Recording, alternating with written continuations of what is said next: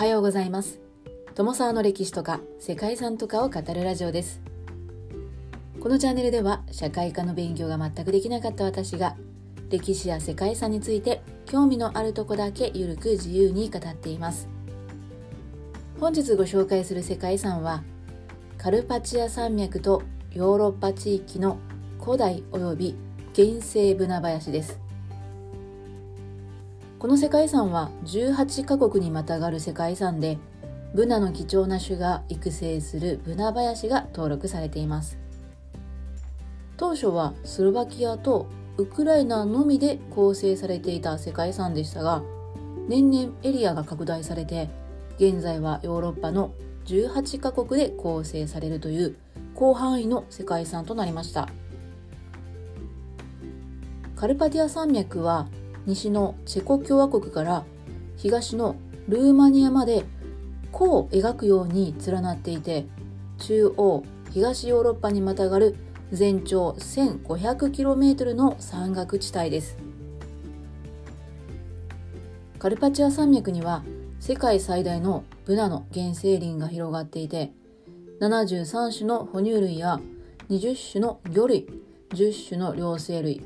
8種の爬虫類そして101種の鳥類なども生息する動植物の保護区となっています。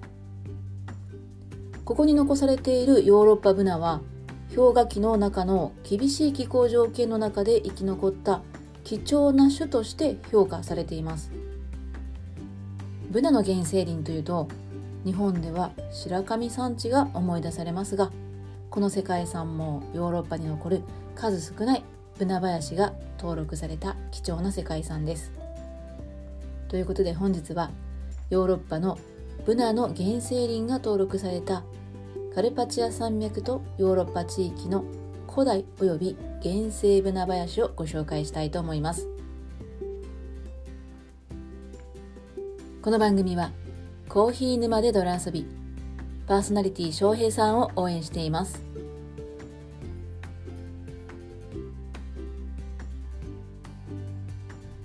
カルパチア山脈とヨーロッパ地域の古代及び原生ブナ林は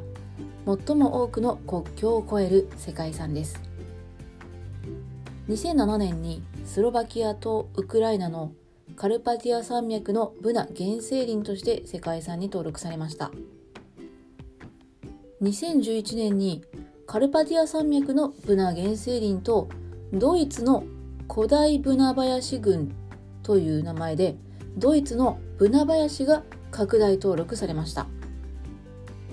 2017年にさらに9カ国の追加が行われて12カ国に拡大されることとなりました。それに伴って名称もカルパディア山脈とヨーロッパ地域の古代及び原生ブナ林と変更されています。ちなみにアルバニアオーストリアベルギーにとってはこの時初の世界自然遺産となったそうです。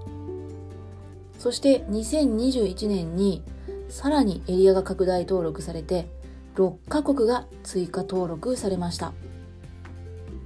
ちなみに2021年にはセルビアとモンテネグロも物件を推薦していたそうなんですけれどもこちらは残念ながら認められなかったということです。結果的にスロバキアとウクライナにまたがるカルパティア山脈の10カ所のブナの原生林とドイツ中部及び北西部にあたる15カ所のブナ林さらに残りの国の15カ所の自然保護区などが対象となっていて現在18カ所94カ所のブナ林で構成される9万8000 124ヘクタールの広大なエリアの世界自然遺産となりました。この世界遺産はヨーロッパに残る数少ないブナ林が登録されていますがブナ自体は温帯性落葉広葉樹の一種であるブナ科の植物の総称なんだそうです。世界遺産に登録されているのはその中でもヨーロッパのみに生息するヨーロッパブナの森林が中心です。約258万年前から現在に至る新生代第4期と呼ばれる時代は寒冷期である氷期と寒さが緩む寒氷期を繰り返しています。その中で7万年前に始まった最新の氷期である最終氷期が約1万年前に終わったんですけれども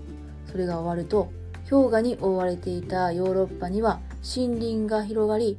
6500年前にはヨーロッパの40%をブナ林が占めていたそうです。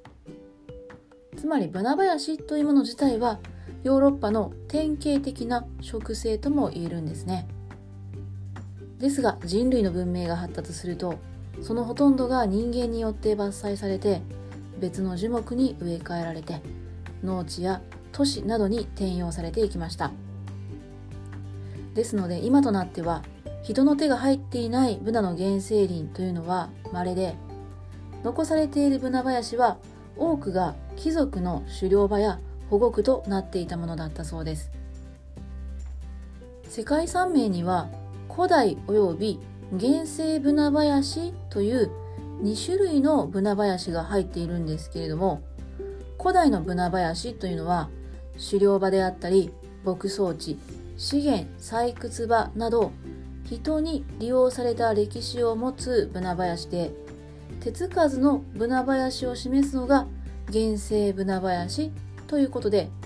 この2つは区別されているみたいですね。世界遺産にも登録されるほどのブナであるヨーロッパのみに生育するヨーロッパブナには世界の樹種の中でもユニークな生存戦略が見られるそうです。ヨーロッパブナ自体は様々な環境に適応できるという特徴があるんですけれども条件に恵まれると他の樹種を排除して優勢となるという性質もあるそうです。広い葉と大きく広がった枝を持っていて葉が空を覆ってしまうので森の中は暗くなります。森の中が暗くなると他の樹種ですね他の樹木というのは育ちにくくなるというわけなんですね。そして単一種による優先林を形成していくということなのだそうです。とはいえ葉自体は薄いので紅葉樹林の中では比較的明るくもなるようなので樹木以外は草花であったり苔植物地衣類キノコなどはよく育つといった特徴が見られるそうです。こういった理由でブナの原生林には樹種自体は少なくなるんですけれどもそれ以外の植物層は厚くなるようで異観測植物については1000種を超えてレッドリスト入りしている貴重な種も80種を超えるそうです。また、動物層も多様で、ヒグマやヨーロッパバイソン、オオカミ、オオヤマネコ、そしてヒラジカといった大型哺乳動物の貴重な住処ともなっています。世界遺産には94カ所のエリアが登録されていますが、カルパチア山脈の原生林が古い歴史を持つのに対して、ドイツのブナ林は比較的新しいなど同じブナ林の中でも様々な森林タイプが混在しています。また標高についても0メートルから2000メートル超えまでと幅広く標高の低い場所ではヨーロッパならそして高い場所では欧州頭皮などといった森が見られるのだそうです。原生林の岩盤については結晶片岩や石灰岩フリッシュ安山岩など様々で土壌についても酸性土壌から高石灰質土壌まで多彩な種類が見られるんだそうです。はい、まあ、パッと聞いてもわからないんですけれども、まあ、たくさんの岩盤であったり土壌の種類によってブナ林が形成されているということですね。つまりはいろんな条件でブナ林というのはできるということなんですけれども結果的に世界遺産に登録されている原生林にはヨーロッパブナ林のほぼ全てのタイプが揃っているようです。過去100万年に遡る氷河期の間ヨーロッパブナはヨーロッパ大陸の南部などに移動して不利な気象条件を乗り越えて生き延びてきました。そして約1万1000年前の最後の氷河期の後数千年の間にさまざまな気候や地理的物理的条件に適応しながらアルプス山脈からカルパティア山脈ピレネー山脈までブナの原生林が広がっていきました。これらの原生林には古く貴重な樹木が育成していてブナ科の木々の他にも共生関係にある多くの種の遺伝的ストックが伝えられているそうです。そして落葉した葉が積もった森はさらに豊かな植生を育み貴重な動物層を生み出しました。登録範囲の森林には確認されているだけで約480種の菌類400種を超える苔類1100種以上の異観測植物そして多くの動物であったり鳥類などの生息も確認されています。世界遺産に登録された原生林は北半球に広く分布した生態学的に貴重なヨーロッパブナの歴史と進化を理解するために不可欠な森林群となっています。原生林は人の手がほとんど加わっていない複雑な温帯林の顕著な例で海岸から森林限界に至る全ての高度のさまざまな環境条件に置かれたヨーロッパブナの最も完全で包括的な生態学的パターンとプロセスを示しています。また最終表記以降の陸上生態系の発展を見ることができるという面もあって現在もなお進行中でこれらはブナ林の長期保全に不可欠な環境について教えてくれるそんな貴重な世界遺産となっていますカルパチア山脈とヨーロッパ地域の古代及び原生ブナ林は現在18カ国にまたがるトランスバウンダリーサイトではありますが今後も加盟国が増える可能性がありさらにその範囲を広げていくのかもしれませんね。ということで本日はヨーロッパ各地で登録されている貴重なブナの林が登録された世界遺産。